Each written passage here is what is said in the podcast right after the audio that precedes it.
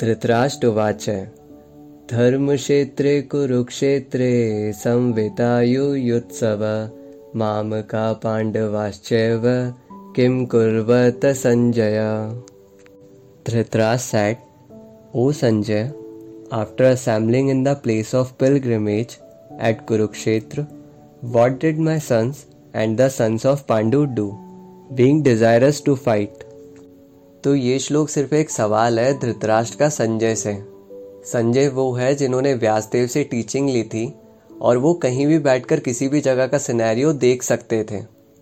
तो इस श्लोक में दो वर्ड ऐसे हैं जिसके बारे में हमें जानना बहुत ज़रूरी है। तो पहला वर्ड है धर्म क्षेत्र और दूसरा वर्ड है कुरुक्षेत्र। तो शिला प्रभुपाद बताते हैं कि धर्म क्षेत्र वो है जहाँ पर धर्म स्थापित रहता है या फिर जहाँ पर रिचुअल्स एक्टिविटी परफॉर्म की जाती है। और धर्म कहता है कि पांडव और कौरव दोनों कुरुक्षेत्र के बराबर हकदार हैं। लेकिन धृतराज ने पांडवों को धक्के मारकर निकाल दिया था और अपने पुत्रों के नाम उस क्षेत्र को कर दिया। इसी अधर्म के खिलाफ श्री कृष्ण पांडवों के साथ रहकर धर्म को स्थापित करने वाले थे।